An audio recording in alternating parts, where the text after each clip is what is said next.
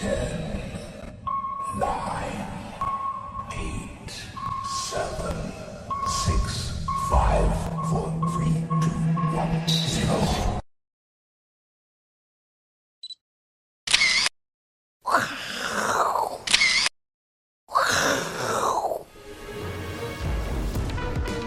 欢迎收看，我是金钱豹，我是阮木华，今天替大 K 代班哈。那台股今天呢，就表现的是一个垃圾盘哈。这个尾盘呢是靠拉台积电哈，我们可以看到这个台积电江波图啊，哦，这个从大盘先来看起哦，这个盘中的低点一万四千七百一十七点。好，因为台积电呢，这个拉上去的关系呢，使得大盘呢收盘是收最高的一万四千九百二十一点哦。那这个高低差差了有两百点之多。那我们可以看到，其实最主要就是拉台积电，从盘中的四九一呢，一路是拉超过到五百块哈，五百零二块。好，所以光是台积电，大家可以看到呢，它的一个价差呢，就达到了有。呃，十多块的一个价差了哈，所以这个台积电就贡献了百点的一个指数的涨点。好，那当然这个垃圾盘呢，可能很多人认为是一个国安基金的杰作了哈。那至于说拉的有道理没道理，等一下我们来跟这个观众朋友做一些呃这个分享了哈。同时我们来看一下今天要跟各位报告的一些相关的内容哈。那我是金钱豹，请大家呢开启订阅加起加开小铃铛，这样你随时才能被通知到好最新的一个节目的上档。好，另外呢，各位可以看到。好，这个普通定、加强定两定一起定的话，哈，这个效果最好了。所以，呃，也欢迎我们的爆粉啊，大家可以订阅这个加强定。哦，那另外，在这个抖内上面有这个超级感谢哈，这个影片下面也，大家如果行有余力的话，也可以呃，对，抖起来一下啊，抖内一下哈。这个二人司机马上已经这个呃有这个呼声出来了哈。那另外呢，金科科小编财经吃货哈是呃金钱豹官方唯一小编账号那。其他的赖啊，各方面呢、啊，其实都是这个诈骗。好，那今天苹果日报也登了我很大一篇呢、啊，有关这个所谓有人检举到金管会说呢，我在报股票名牌。好，就金管会有替我澄清啊，谢谢金管大大。好，谢谢金管大大替我这个公开了这个真相，就是他说呢，谢金河啊、阮木华啊这些人常常被盗用这个呃头像，好，或者是说呢，用他们的名义来做呃虚假的招揽哈。那其实我是金钱爆也有类似的状况哈，所以他在什么 IG 啊、什么 Telegram 啊，或者是 Line 上面，你可以看到，除了金科科以外，拢是 gay 后嘛，好，只有金科科才是真。所以大家加金科科小编的话的话，就上脸书，好，可以加入金科科小编，你就搜寻金科科，你就可以加入他了。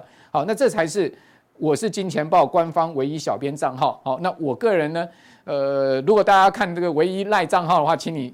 这个打苹果日报阮木华，你应该可以看到今天这篇新闻哈，上面就有。好，那至于说呃这个脸书上面还有这个好康抽奖活动哈，跟独家的幕后花絮啊，这个是在我们一般呃这个呃播出上面看不到的哈，会放在脸书的官方粉丝团上面给各位来参考哈，所以也请大家可以加入我是金钱豹的粉丝团。好，那今天一开始跟大家讲说这个靠垃圾盘到底拉的有道理没道理哈。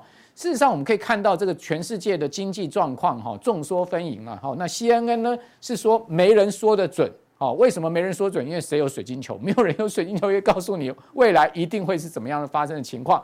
好，但是我有一些大咖的说法，我们可以参考了哈。但我觉得呢，这些大咖的说法呢，都带有他们自己的主观，好，或者说他们的背景立场。比如说呢，美国财政部长耶伦，请问他能看衰美国经济吗？哦，当然是不行的嘛，对不对？如果说自己内阁官员都看衰的话，你要拜登总统怎么办呢？人家老人家都已经确诊了，对不对？哦，这个现在身体为恙的情况之下，你绝对不能看衰美国经济。所以，呃，叶伦说呢，美国经济是放缓，没有陷入衰退的疑虑哈。他说呢，打预防针，强调说劳动市场需求很强劲。哦，美国的就业率呢非常的好，失业。率只有三点六哈，十多周甚至失业情况不到三趴哦，这么好的就业情况，你能说美国经济衰退呢？Nonsense，对不对？虽然说这个礼拜美国公布出来第二季 GDP 有可能会是负值哦，连续两季呃 GDP 负值，在经济学上定义就是一个经济衰退，但是白宫打死不承认，认为说，哎，这个连续两季就算是 GDP 衰退，也不见得叫做经济衰退哈。那反正呃教科书都可以改写，那没有关系。好，那对于联准会抗通膨的政策感到信心满满，为什么？因为其实鲍尔也是他力挺的嘛，他他如果对鲍尔这边没有信心的话，那不是自打嘴巴吗？哈，那至于说呢，一向看衰经济、看衰股市的这个末日博士啊，经济学家罗比尼呢，他说美国经济现在面临的是深度衰退的危机哦。那到底大家要信谁？啊，你是信呃信叶呢，还是信罗呢？哈，那你就自己选一边好，或者说你都不信也没关系，你有自己心中一把尺也很好。他的说法是这样，他说美国现在债务啊是很严重了哈。那另外呢，他说呢整个滞胀的问题也很严重，所以他这次美国的经济衰退为什么是深度，就是所谓的债务加滞胀，哦两个加在一起的一种衰退模式。那至于他的说法到底是不是呃正确的呢？好，我个人觉得他有点有点 over 夸张一点。好，那这个基本上呢，好经济学家都有不同的看法，我们都予以尊重。但是我觉得。他要把这两个硬兜在一起，有一点勉强。好，但是，呃，美国的经济呢，我个人认为是会朝向衰退的方向进行了。好，但是会不会是深退深度，这个很难说。好，那至于呃比较客观一点，或者说比较中立一点，就是 Summers 哈，美国前财政部长，他说美国经济衰退的可能性很大。好，他说很大。好，但是呢，他也没有讲说会是一个深度衰退。他说美国经济不太可能实现软着陆，这个我非常同意啊。我觉得软着陆其实是一个 Mission Impossible。好，或者说呢。软着陆是呃，我们现在看到可能性很低的一个状况哈。那当通货膨胀率高而失业率低的时候，他认为衰退总是会伴随而来。高盛经济学家已经把经济衰退的几率拉到百分之五十了哈。之前呢大概是百分之三十左右，可见华尔街现在也慢慢有共识哈，就是说经济可能会朝向衰退的方向进行。好，只是呢股票有没有 price in 好这种所谓经济衰退跟企业获利这个。不好的一个状况哈，这就是另外一回事了。就是说，股市有没有先期反应？如果说股市已经 price in 了，先期反应了，那基本上也许大盘就真正到底了，对不对？哦，那如果说它还没有先期反应，反应不够，那当然后面还有可能破底。好，尤其是八月、九月，向来是美股比较差的两个月份。好，所以呃，如果比较安稳一点操作方式的话，我们宁可等八月、九月、十月这几个月份啊，事情逐渐明朗之后呢。你的比较大的资金在进场啊，这个逐步的布局的话，应该会是一个比较好的策略。那这边也不用空手了哈，我觉得这边哦，也许你持股个三成四成都 OK 好，但是呢，也不宜把所有的现金哈，呃，全部现在就要放到股市去摸底哈。我觉得比较安稳的做法，也许我们度过八月、九月这两个月，向来是美股比较不好的月份哈。之后呢，十月好，我们开始哦，这个比较积极的进场，应该会是比较安稳的一个做法哈。那呃，另外，我们从反弹的一个反思来看，哈，我个人觉得说呢，这个最近美股的反弹有一点是建构在坏消息当好消息之上，好，什么意思呢？呃，往往我们看到企业财报出来利空之后呢，诶，它盘后的股价是上涨的，好，等一下我会举一个实际的例证给各位呃参考哈。呃，这种坏消息当好消息，其实应该不能持久，好，有一点像是在沙丘上面建筑城堡的味道，好，那个地基不稳。那至于说台股反弹也是建构在国安基金护盘之上，为什么这样讲？最近啊，大家有没有发现法说会出来的结果其实都不好，好，比如盛群啊，哈，或是说你会发现，呃，这个呃汉讯的总经理，好，他在公开的说法，哈，其实对于板卡的状况，他也讲的并不是那么好，好，盛群 MCU 的话，哦，说库存堆压堆积有九个月之高，哦，历史的一个最大的一个库存的呃堆积的情况，好，那同时我们可以看到，就是说。呃，很多上市柜公司最近积极在举行法说会的情况之下呢，公布出来的财报第二季还不错，但是呢，展望第三季跟下半年都比较保守，好，所以呃，这个反弹似乎不是建构在基本面上面，好，是建构在国安基金进场，大家比较有信心的一种所谓的信心面上面。那全世界经济下行的趋势，我觉得还是不变的哈，目前看到这个趋势跟方向应该还是往下走。好，所以呃，反弹有点像是在沙丘上面建构一个城堡。好，那讲到这个沙丘啊，啊，Doom，大家应该记得这部电影吧？好，这个去年哈，呃，让很多人觉得哇，我跨模呢，看不太懂的电影。为什么你看不太懂？因为它是一部很大的科幻巨作，哦，它是好多集的一个科幻巨作，哦，所以要把这么复杂的一个科幻巨作浓缩在两到三个小时的电影里面，其实非常困难。好，所以。呃，这么多年来，有不少导演试图去拍这部剧作，好，把它变成电影都失败。好，那呃，在上呃去年这部《沙丘》重新重新拍之后，哈，重新搬上大荧幕之后，我觉得至少哈，我看了之后觉得还是呃，在各种这个场景啊，科幻的一个呈现上面还不错了哈，所以我觉得在去年没什么好电影的情况之下，它算是去年比较好的电影哦。为什么这样讲比较好的电影？因为呢，大家都知道大导演啊，这个大卫林区啊，David Lynch 啊，他也曾经拍过《Dune》这一部电影哈。大家看到他拍的这个是一九八六年哈，一九八六年呃一九八四年哈，这部电影上演哈，那当时我才十八岁哈。那时候我就看了这部电影之后，就是说哇，真的是太棒的一部电影了。但是呢，事实上它被评为史上最大烂片哈。David Lynch 为了这部电影，其实也是呃面子都丢光了哈，因为非常困难。那怎么样在短短的两三个钟头里面把这么复杂的剧情全部呈现？它到底要留什么，要去什么？事实上就是一个很复杂的事情，很困难的事情。所以改编这本呃剧作的这个剧本啊，就很难写哈。更何况。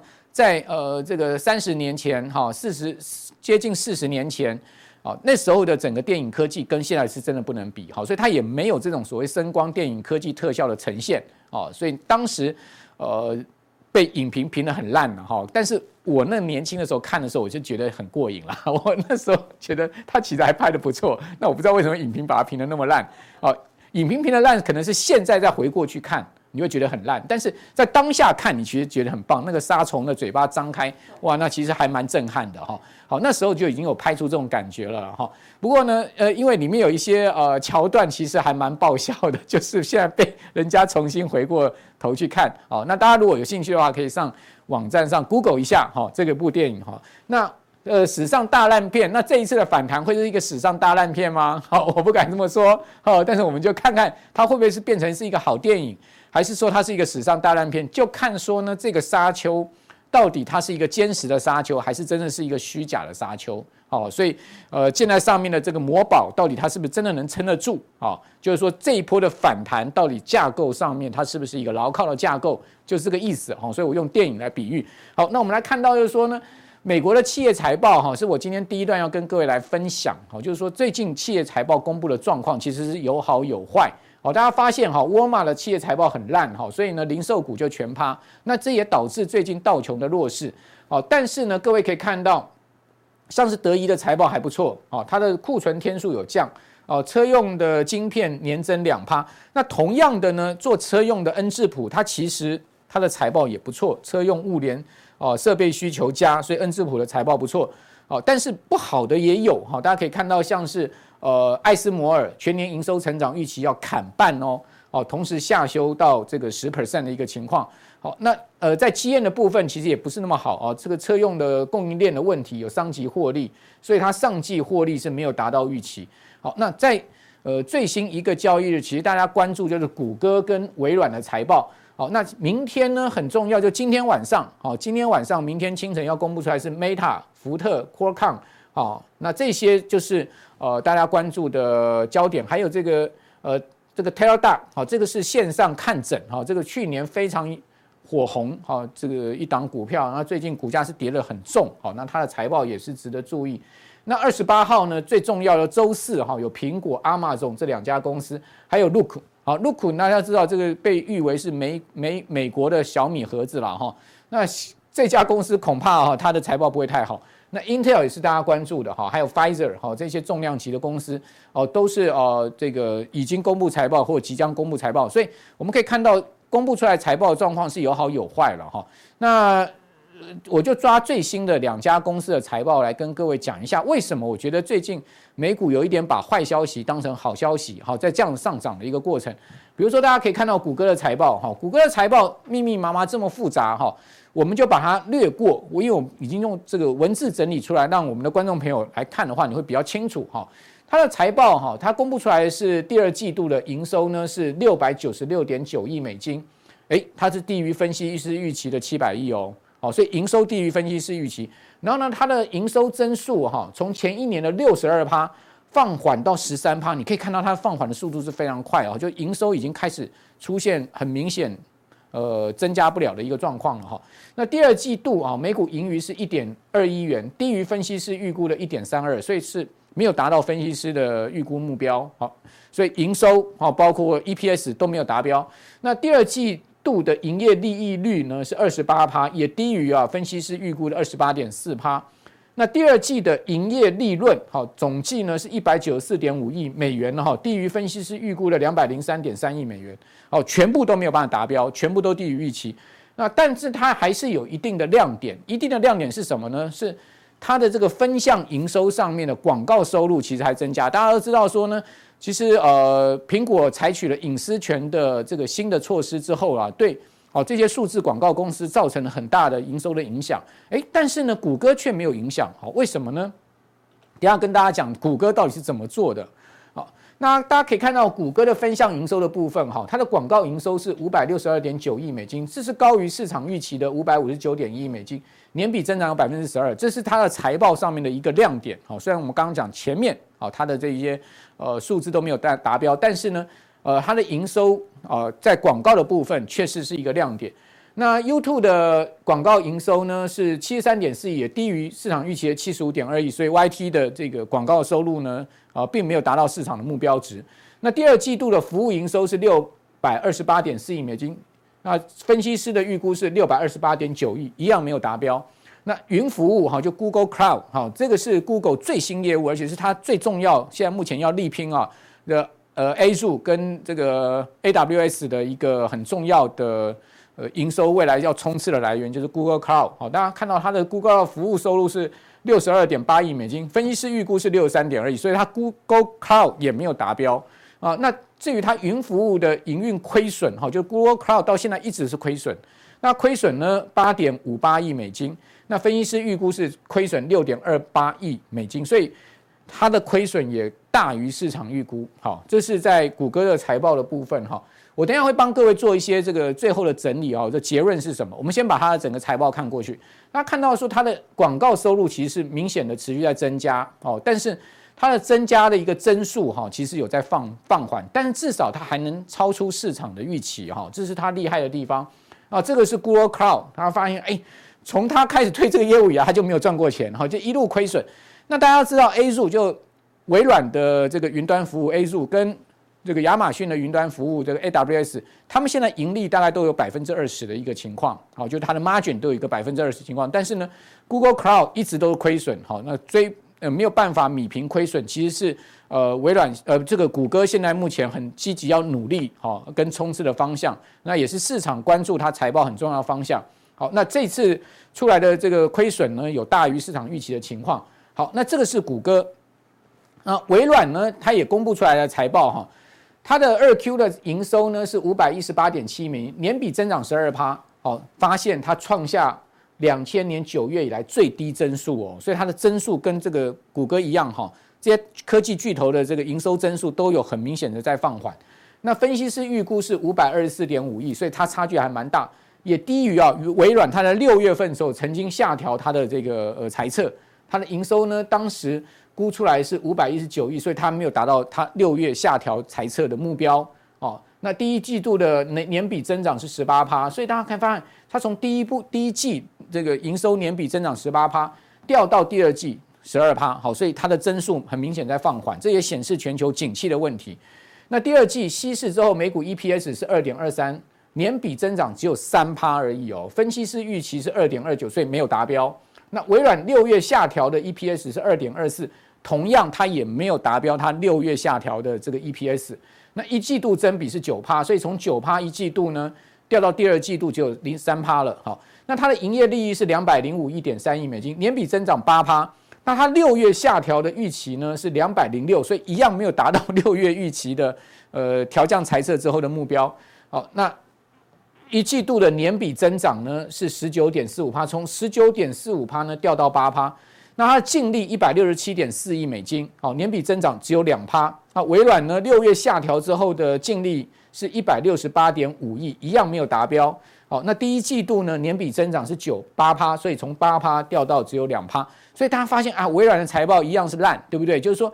应该也不能讲说烂，然后就是说一样是不好，好，就跟谷歌一样，好，我们都发现这个同样的状况都出来，好，但是呢，微软的股价有没有跌呢？似乎好像今天晚上到明天清晨，哈，大家可能发现微软股价不会跌啊？为什么？等一下给各位看哈，以这个 Azure 为核心的智慧云，就是微软最主要的云端业务哈，还有呢 Office 为主的生产力跟商业流程业务增长较第一季度很明显放缓。那 A 入的收收入增长放慢的程度超过分析师预期。好，那 Windows 这个 OEM 收入呢，由一季度的两位数增长转为年比下降哦，显示什么？个人电脑 PC 市场的一个颓势。好，这个是从微软的整个财报上可以看到下游好，在这个终端消费端的一个问题。好，那这个就是大家在投资上面要去注意的。好，就是说我们从美股这些财报可以发现，为什么台湾有一些。上市公司的股价特别疲弱，哈，它其实跟整个大环境是有关系的，哈。好，那接下来我们来看一下，那企业跟个人消费者的 Office 的产品，还有 LinkedIn，还有 Dynamics 的产品跟云服务在内的生产力跟商业流程，第二季度的营收呢是一百六十六亿美金，年比增长十三趴。同样的，分析师的预估是高于他们实际公布出来的财报，一样没有达标。一季度年比增长，哦，是十七趴，从十七趴掉到十三趴。那包括 Azure 啊，GitHub，还有呢，服务器产品、企业跟云服务在内的智能云业务，第二季度收入是两百零九点一亿，年比增长有两成。但是分析师预估的是更高哦，两百一十点七亿。那它实际的数字是两百零九点一亿。其中 Azure 跟其他云服务收入第二季度年比增长四十趴哦，分析师预计呢，平均增长的速度是四十三趴，所以。虽然还有四成的一个年比增长，但是呢不如市场预期。好，那第一季度的增比呢是四十六趴，从四十六趴掉到四十趴。那服务器产品跟云服务第二季度的收入增长二十二趴，第一季度增长有二十九趴。所以大家发现有没有？不是不成长，只是它成长很明显在放缓，而且达不到市场的预估值。好，这个就现在目前我们看到微软跟谷歌的问题。哈，那这个问题呢，其实严不严重？好，那也要看他们。呃，对于未来的展望，哈，就是说这是只是单季的问题呢，还是说呢，这是以后都会是更疲弱的状况？那微软的 CFO 财务长哈，呃，胡德呢，他就表示说，A 入的增速比今年四月预期低一个百分点。好，那他主要呃也讲了啦，哈，就是说他的他的这个低，哈，有这个外汇因素啊，各方面因素。那但是呢，他强调说，微软签署的 A 入合约数已经。创纪录到一千万份哈，那合约价值有十亿美金。那这个 A 数大部分都是一些企业哈跟微软签的约啦哈。那有全球有一千万份，的确是一个惊人的数字。那企业的价这个合约价值有到十亿美金，这是微软的很重要的一个金鸡母。那大家知道 A 数其实积极在追赶哦亚马逊的 AWS 好，所以呃微软的财报的亮点哦还是在它的云端的部分。好，那我们可以看到啊、呃、这个。呃，结论是什么呢？我今天做了这些呃，谷歌跟微软财报的结论哈。那谷歌跟微软的云端收入都不如预期。那亚马逊好，在礼拜四公布出来的情况，我认为大势应该也是如此，就 AWS 的部分应该也是如此。显示呢，这个显示什么？这个显示企业端增长跟资本支出很明显在放缓，这是全球性的啊。这个为什么？呃，企业支出跟企业的这个增长在放缓呢，我们可以从企业最重要现在目前资本支出的云端来看到这样的一个情况。那消费电子很疲弱，哈，这个我们刚刚微软的 Office 可以看出来，好，那微软的财报也再次印证。那因为谷歌啊，它的财报都不好了，Meta 可能会更烂，好，为什么？大家都知道。谷歌至少在广告收入上它是有成长，而且超出市场预期的。但是呢，Meta 就很难讲了哈，因为 Meta 看起来它在这个广告业务上比谷歌更弱势。那因为苹果的隐私权的政策哈，对这些数字广告公司都造成很大影响。但为什么谷歌没有太大影响呢？最主要是谷歌啊，付给了这个苹果超过百亿美金的这样的一个巨大金额呢，去维系呢。在苹果手机装置上面，哈，谷歌的这些 App 的城市的运用，好，所以说呢，在这一块上面呢，就是谷歌厉害的地方，哦，就是说它去绑住了苹果。那那那，请问脸书有这样做吗？Meta 有这样做吗？没有。好，所以现在市场预估说，未来的这个广告业务，哈，在僧多粥少的情况之下，可能会大量流往谷歌，哦，所以会排挤掉 Meta，哦，所以我认为。Meta 的财报可能会爆雷哈，就是说今天晚上 Meta 的财报可能会造成这个，呃，当然他们都盘后公布了哈，那盘后之后呢，可能会有一个呃比较明显的可能对市场的影响。那谷歌呃，现在目前看到整个状况是优于 Meta 好，所以如果如果我个人呢哈，要选择投资这些呃买买进数社群网络的这个标的的话。呃，在谷歌跟 Meta 的选择上面，我可能会优先选择这个谷歌，好，因为现在看起来似乎在这样这一个竞赛之中，哈，谷歌是比较占据有利的位置，好，但是谷歌也不是没有问题啦，哈，也不是它没有它自己本身的问题，不然它今年股价也不会跌那么重，对不对？好，那谷歌跟微软未来哈，呃，对未来的整体状况，他们还是有信心的，好，这是之所以可以看到，就是说。呃，似乎市场把坏消息当好消息，哦，主要原因是因为他们的高层出来的电话会议上面，并没有呃跟这个公布出来财报的情况一样的悲观。好，那我们来看一下他们盘后的股价，他们市场的盘后的股价表现哈，其实都还不错。好，大家可以看到，呃，谷歌呢，其实在呃美股的这个周二呢，它是跌两趴多，但是盘后它涨了快五趴。好，大家看到它盘后公布出来财报之后呢。呃，尤其是电话会议之后，它的股股价就明显的拉升哈。那另外呢，微软也是涨了快四趴哈，但是它在呃这个美股的周二呢是跌了二点七趴。好，那它是先跌再拉，好，它这个拉上来最主要就是它的电话会议，好，它的 CFO 好出来安抚市场，好，认为说呢，他们后面的情况哈应该不会呃像财报显现的出来这样子一个疲弱。他他认为说，今年他仍然还可以维持一个比较明显的成长，好，这个所以就让这一方电话会议的这个谈话呢，让它的股价拉上来，好，那涨了这个，在我早上做这个简报的时候呢，大概是涨了四趴左右。那今天晚上其实最重要要看这两档股票了，好，就是看他们正式开盘之后他们的股价表现，好，但是呢，讲实在的哈，这个这种气氛哈，有一点。有点怪的，就是说他把坏消息当好消息，就是说市场现在目前这样这样子的一个气氛的转变，那这个气氛转变，我认为啦，对谷歌或是微软的股价所能支持的一个动能，可能仅仅只有一天，甚至一天都没有。哦，就是说它不会是一个长期让这两档股票可以回升的一个动能。好，那我们可以拭目以待哈，会不会是这样的状况？好，那这个就是美国财报的部分哈。那等一下在加强定的部分呢，因为台股这一波有关金撑盘了哈，所以大家发现哎，似乎呃大盘好像要回档，但是又回不太下去。所以在这样的一个比较尴尬的情境之下，如果呢要操作标的的话，我们可能要在这样子呃整个气氛氛围之下，找一些相对大盘更强的这种所谓的逆流而上的逆势族群。那至于是是哪一些的标的哈？等一下再将定，我帮各位试图去寻寻找一下。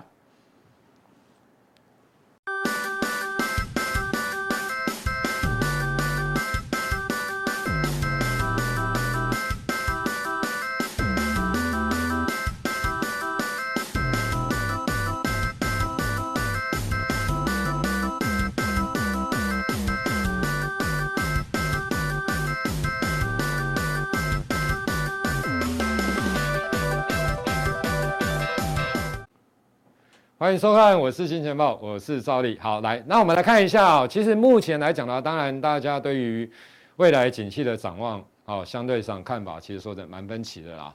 啊，有的人认为未来衰退机会是很大，那有的人觉得未来衰退机会是小的。好，那我们先来看一下哈。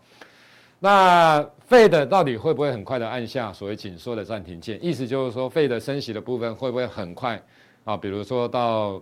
十月、十一月啊，或者是有的人之前有预期哦，九月有可能会稍微观望一下了。好，那我想这部分来讲，我们来看一下大摩和小摩好了，这就这两个摩就不一样了。大摩的部分来看的话，其实他认为重点就是他表示离股市触底还有不小的空间。换句话就是说，股市呢，他觉得这个地方是熊市啊，这个地方的反弹完之后，当然他还会再破底。那为什么？因为他认为。经济大衰衰退的部分来讲的话，其实还是比现在大家预期想象的还要恐怖。好，那所以纵使希望费德停止紧缩的政策，他觉得这个地方其实还是很早啦。意思就是说，其实通膨的压力还是很大啦，未来经济衰退的压力还是很大等等。好，那另外一个摩根大通的部分，他认为其实劳动市场会慢慢的疲软。其实你看到最近的。美国公布的一些就业数字确实也有稍微的疲软的现象。那就业率的部分当然还是在历史的相对低档区，不过慢慢的哦，有一些比如说像 Google 哦不再新新聘人员等等，就是说有些啊有有些也开始裁员了哈。那所以在这样的情况之下，他认为摩根大通相对上看法比较正面，对股市大摩的部分相对上来讲比较负面。所以他认为小摩部分认为美元跟通膨有可能就会触顶了。然后提升美股后续的一个表现。好，那重点来了，看了这两个之后，其实立马回煞煞补煞煞，立马不知道到底是怎么样呢？到底这个地方是真的整理完之后会再往上的概率比较高，还是说这个地方它真的只是一个空头之后的一个反弹之后会再破底？其实股票都是反映大家的预期，未来的预期，大家懂我的意思？股票的部分，假如说反映上一季的季报，其实大概都只是反映一天呐、除非它涨停板或跌停板，不然基本上来讲，大概都只反映一两天的水准。要反映的东西还是未来的部分。所以你有没有看到股市的部分跌到这个位置点？大家对于未来景，不是现在，其实这一段时间以来，大家对于未来景气的看法越来越悲观。的趴数越来越高，好，我想这部分先跟大家讲好。那我们来看一下盘势的部分来讲，其实本周有很多的财报，不管是美股或台股的部分，因为陆续进入了所谓的财报周或者是财报月。那当然，财报部分它会影响到个股的表现，会非会非常的一个分歧。你比如说，像今天收盘的美股五大指数都是下跌。最主要当然就是沃尔玛的部分哦，它的一个财测啦，或者是上一季的季报出现了下修的预警啦，好，所以让沃尔玛的股价大跌，其他零售商的股价也出现了重挫的一个走势。那今天的盘前呢，你可以看到纳斯达又出现了大幅的一个反弹，因为为什么？因为有一些盘后公布未预期未来相对上来讲比市场预期来得好。好的一个展望的部分，所以你可以看到，你比如说像 Microsoft 啦，你比如说像德仪啦，好等等这些股票，在今天盘后电子盘就出现上涨，那当然也带动了台股的一个反弹。好，那要讲的就是说，其实进入财报本来就是这样，现在台股的部分也是进入财报周跟法说会的陆续召开法说会，所以有大涨的，有大跌的，好，有大涨有大跌。那当然这一部分其实你就看它未来的展望哦。等一下我会跟大家讲。第二个来讲，就美国。经经济成长率的部分，第二季周四即将揭晓，台股陆续举行重量的一个法说。好来，那先聊一下周三联电的一个法说。等你看到的时候，应该联电的上一季的季报来讲已经公布了啦。好，那预期来讲，大概比第一季微幅的一个成长。好，那其实我们只能说，重点是在于它对于未来展望的看法。我个人觉得，哦，因为我们现在还没看到啦，我个人觉得大概是稍微中性偏多一点点。哦，大概是这样的情形。好。那周三有高通、Meta，礼拜四，Fed 好，这个重点来了，我跟大家做报告。明天的凌晨费德的会议决策，大家都觉得要看这个，要看这个，要看这个，这个很重要，很重要，很重要。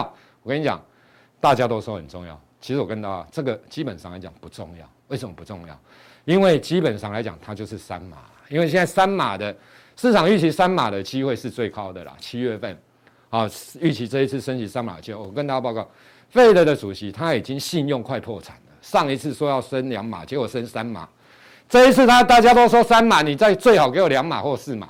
我看你以后真的不要干了，你知道吗？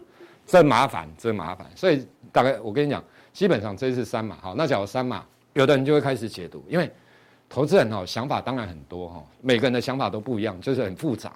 我跟你跟他不一定，我们的想法看到的东西有可能都一样哦。这篇我们看到的新闻，看到了什么东西，我们看的一样。可是呢，我们的解读基本上来讲，很多人都会不一样，因为每个人有每个人的想法啊，有的是比较正确的想法，有的偏错误的想法啊。我想大概是这样的情形。其实我跟大家报告，最重要的是什么？在今天，美国的第二季的 GDP 啊，等一下我再跟大家讲啊。等一下，所以我认为这个不会有什么 trouble 啦，大概就是三码嘛，好，大概是三码。那除非我看错四码或两码，可是这个很难啊，这个难。等一下再来跟大家讲。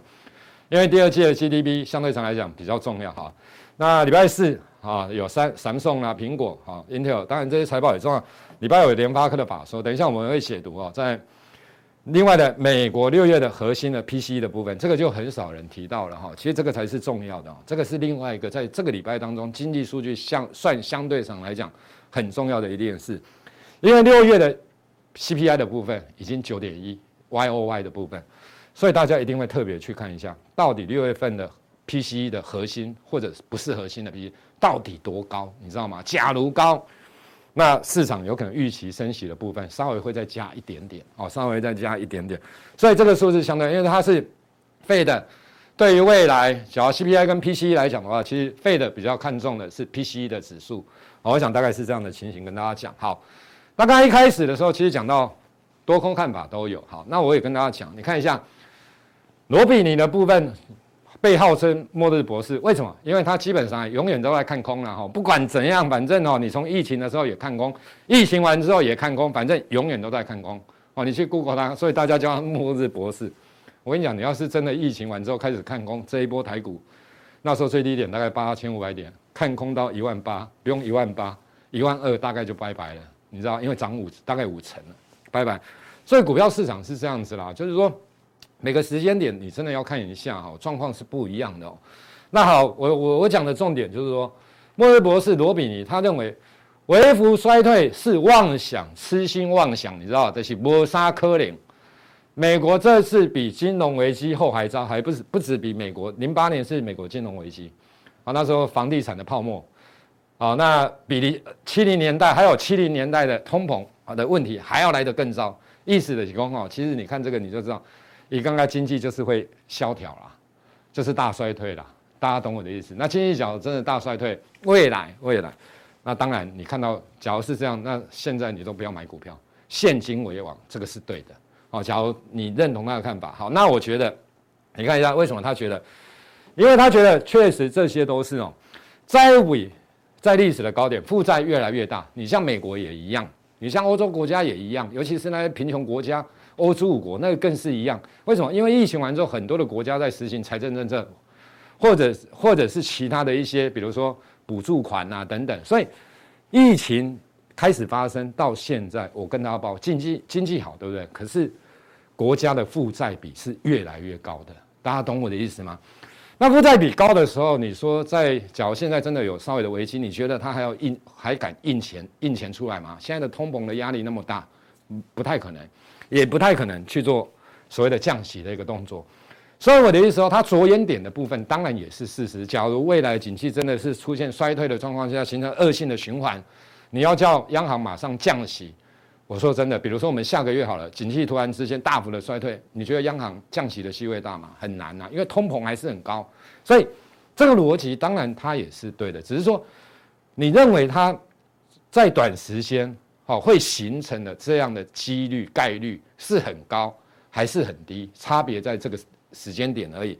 那等一下我再跟大家讲。所以他认为紧缩货币政策会让衰退变得更严重了。哦，所以也没有什么财政的空间，大概就是这样的情形。好，那另外一个克鲁曼哦，这个是美国的经济学家哦，诺贝尔的一个经济得奖哦。那你看一下，两个看法就不一样。刚刚看的我们讲夸张一点，他觉得。末日博士就觉得未来经济就是大萧条，就是这么简单。那克鲁曼的结果，他就是觉得最糟最糟不过温和衰退，就是小幅的衰退啦。好，所以你看两个看法其实南辕北辙哦，真的不太，一个是大衰衰退，一个是微幅温和的，好温和的一个衰退。他认为目前来讲大概是这样子。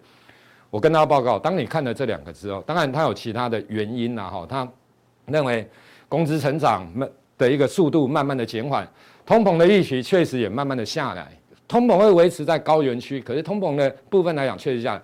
FedWatch 的预期利率的部分今年底会达到高峰，这个也是确实。那明年六月也有可能是稍微开始降息，这是从最近 FedWatch 预期未来的利率的走势来看，我想这部分他看的也没有错。好来，那我要跟大家讲的就是说他自己讲的，这个是人家是诺贝尔的经济学家得得奖的人，他说。在经济领域这么多年啊，想不出有任何时期啊，经济数据像现在这么般诉说迥然不同的故事。你看到的东西，经济数据的东西，有的人跟你讲未来会大幅的衰退，有的人跟你讲搞不好只是一个温和的衰退。他说他看过那么多的，那当然，因为大家也知道现在的灰犀牛很多，所以现在此时此刻，你只要看不是很清楚未来，其实讲真的，这个也没有什么关系。因为他都觉得他看不是很懂了，你知道的。好，那有一个重点就是，你的持股比例总是要低嘛。我一直强调，当你看不懂的时候，你可以选择都不要玩，或者是你真的一定要玩，你就是持股比重真的，比如说一定要五成以下，并且用现股就好了。你也可以多，你也可以空，不过停损停利要设定好。好，那等一下我会讲我的结论了哈。所以。在这样的情况之下，啊，我再先来讲这个，I F 的部分也跳出来，其实连续三次见连下修全年的经济的成长的一个预期，二零二二年下修到三点二，二零二三年下修到二点九。其实我们假如说，以我用经济成长的预期来跟大家讲大方向的部分、长线的部分，真的很长。二零二一年六点一趴，六点一趴。二零二不管了哈，这个是下修完之后的数，全球三点二趴。二零二三年成九二点九趴。我问大家一个问题：假如一家的公司它的获利是这样子，成长。今年比去年的成长幅度变小，明年又比今年的成长幅度变小。你觉得拉到明年底之前，我们说明年上半年、下半年之前好了啦，因为下明年，因为下半年有时候会反映到，比如说第三季、第四季，然后反映隔年的东西了啦。好，所以我就说，以这样的情况来看，你觉得现在到明年的第三季好了，你觉得，假如以一家公司，我们不要说全球一批的成长。一家成长，一家公司的成长的模型，它是这样。你觉得它上涨的空间会很大吗？不会啊。大家懂我的意思？一家真的会成长的公司，假如它跟着它的基本面是在成长的，你去发现比较正常的股票，我们不要讲那种投机的股票，有可能都是今年成长二十趴，Y O Y，明年有可能成长三十趴，Y O Y，后年又成长比三十趴更高，四十趴。大家懂我的意思？这样它的成业绩，它的获利。持续在成长，那我们把它折现值回来，现金折现值，现金流量折现值，你会觉得它的本益比在现在相对上来讲，跟两年之后来做比较，两年之后反而会更低。大家懂我的意思？所以它股价容易出现上涨的一个走势。我想大概是这样，大家应该了解我的意思啊。所以我的意思说，假如以这种经济成长距离来看的话，其实真的上涨的幅度相对上来讲。不会是这么的一个大好。那另外一个华尔街的部分，经济显示，美国经济有可能濒临所谓的衰退的一个部分。好，那其实刚刚一开始有提到，今天要公布的美国的第二季的 GDP 相对上来讲，真的比较重要。为什么？我拿大家让大家看哦，Fed 的 Fed 的利率三码，其实这个大概市场的共识啊，你要超出这个预期，说真的很难。可是呢，美国第二季即将公布的 GDP 来讲，亚特兰大联准银行，它是大概大家公认为，它预测经济成长率算相对上来讲很准的哦，一家所谓的一一一家银行。那我们来看一下，它预测第二季的 GDP，它的一个季跌年率，就是季跌年率的部分，有可能跟第一季一样，是跌一点六趴的水准，哦，是跌一点六趴，也就是说，他认为第一季的季跌季增年率是负一点六了，第二季的季增年率来讲的话，也是。负一点六趴的一个水准，可是美国银行都这样，他认为它是季增一趴，所以你假如说以第二季的经济上，一个是负的一点六趴，一个是正的一趴，我问大家，这这差距太大了，所以我才说现在其实说真的，可是以我个人啊，我我觉得啦，第二季的经济成长会不会是负的一点六趴，我不知道，可是重点应该是负值啊，哦，应该不会是成长一趴的一个水准。好，那负值的部分，假如公布。当然，所以我才说，其实到今天来讲，当然现在收盘了。可是到今天来讲，其实说真的，因为经济成长率的部分，说真的，大家没有办法真的完全的预测准确。你看到这个差距，你就知道非常的一个大，从负一点六趴到正一趴的一个所谓的一个区间的部分。所以我认为，其实你这个地方本来就是应该要低持股比重，好，大概就是这样的一个情形。因为你只要真的又负哈，有些空头的部分，它又会开始讲出另外一套的言论。什么言论？就是有可能是技术性的衰退到你的经济，因为连续两季的 GDP 角是负值的话，有些人定义它是一个技术性的经济衰退的一个现象。可是因为我跟大家报告哦，其实美国的部分，因为它是用季增季减，就是这一季跟上一季做比较，比如今年第二季跟第一季来做比较，今年第三季来跟第二季来做比较，类似这样。台湾的部分来讲是用 YOY，季比有一个坏处，它不分淡旺季。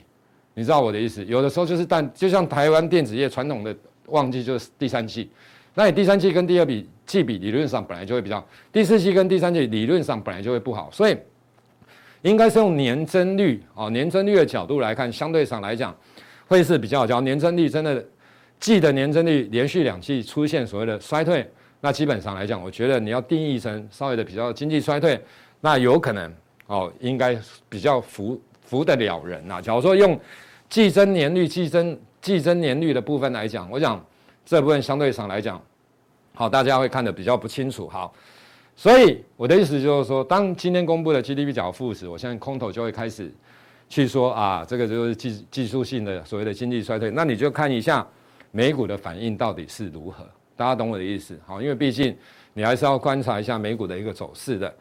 那消费在美国经济大概是七成的一个部分了。好，那。外界认为经济是否陷入衰退，要看美国的消费的民众情况而决定。好，来，其实这个在之前我也跟大家讲过，美股的部分，你现在判断未来经济会不会出现所谓的真的是比较大幅度的衰退？其实我觉得很多人判断很多的指标，当然我们也有很多的指标，一些风险指标，一些经济指标可以出去做判断。其实我跟大家报告，有可能这些数字对你来讲真的比较难，可是你就判断一下美股的走势，万一。美股的走势来讲的话，这个地方整理完之后，真的破底完，真的会破底再往下杀。我跟大家报告，它显示出来的意思就是未来的经济有可能出现的衰退的幅度会比大家预期来的大不少。大家懂我的意思？为什么？这个就有点蛋生鸡，鸡生蛋的道理。就是说，你看这一波好了，其实股市一开始跌下来是因为升息，因为通膨的预期越来越高，所以形成了股市哦的一个估值的修正，所以修正了这一段。修正完之后，股市弹了一段之后，又开始又出现破底的一个走势。大家有没有发现？其实出现了一个情形，就是说，因为大家真的在股市当中，大部分都赔钱，因为大部分人都做多。那另外的上市柜公司老板当然持有股票，很多人都持有股票，所以因为股票财富缩水了，所以消费的需求基本上来讲会减少，所以产生了这样的一个情形。所以我的意思说，假如现在的美股整理完之后，真的往下来出现破底。那大家一定要保持非常谨慎的态度来面对这个盘势。那当然，假如说没有，还可以横盘在这边整理一段时间。或许在比如说在开始在这个地方横盘不破底，再整理个一季。或许因为基本面的一个衰退有办法扭转过来。为什么？因为不跌之后，其实有些人操作股票来讲的话，比较顺的状况下，财富会慢慢上来，你的心情也会慢慢比较好。那当你有赚钱的时候，你就会稍微买一些吃的。买一些用的，对不对？出国玩等等这一些，自然而然景气就会慢慢的库存消化会比较快一点，所以未来景气的看法肯定会相对而言比较，所以大家懂我的意思。你只要真的什么都不会看，你看一下美股，OK，哦，大概就是，因为有些东西真的太复杂了啦，哈，我想大概是这样。好，来另外一个就是防疫的部分，我想这一块影响性相对上来讲比较小，好，那这一块这一块我要跟大家讲的。散户持续出手，六月证券划拨余额连续四降，好，那个是在昨天的新闻。那今天当然，昨天台股是跌了，哈，今天是涨。我跟大家报告很多的东西哦，其实因为我在券商服务很久了，我当过宝来投顾的副总，我当过元大投顾的副总，大家懂吗？所以不管总经或者是产业，当然我不是说我全部都会，可是很多的东西我们真的看得非常的久，也研究了非常久。我相信我比大部分的人应该都还厉害。我们那时候在念书的时候，其实讲到一件事。N1B 跟 N2 的部分，你有兴趣你自己去看，把 N1B 跟 N2 跟台湾的指数调出来看，你会发现这个真的根本是不太准。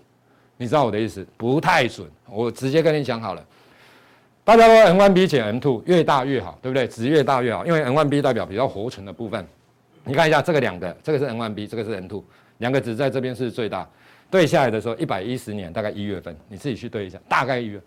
你知道今年的，你知道这一波疫情以后，台湾的高点是在一百一十年一月份，刚好差一年呐、啊。你在这边看到，结果你卖掉，我跟你讲，完蛋。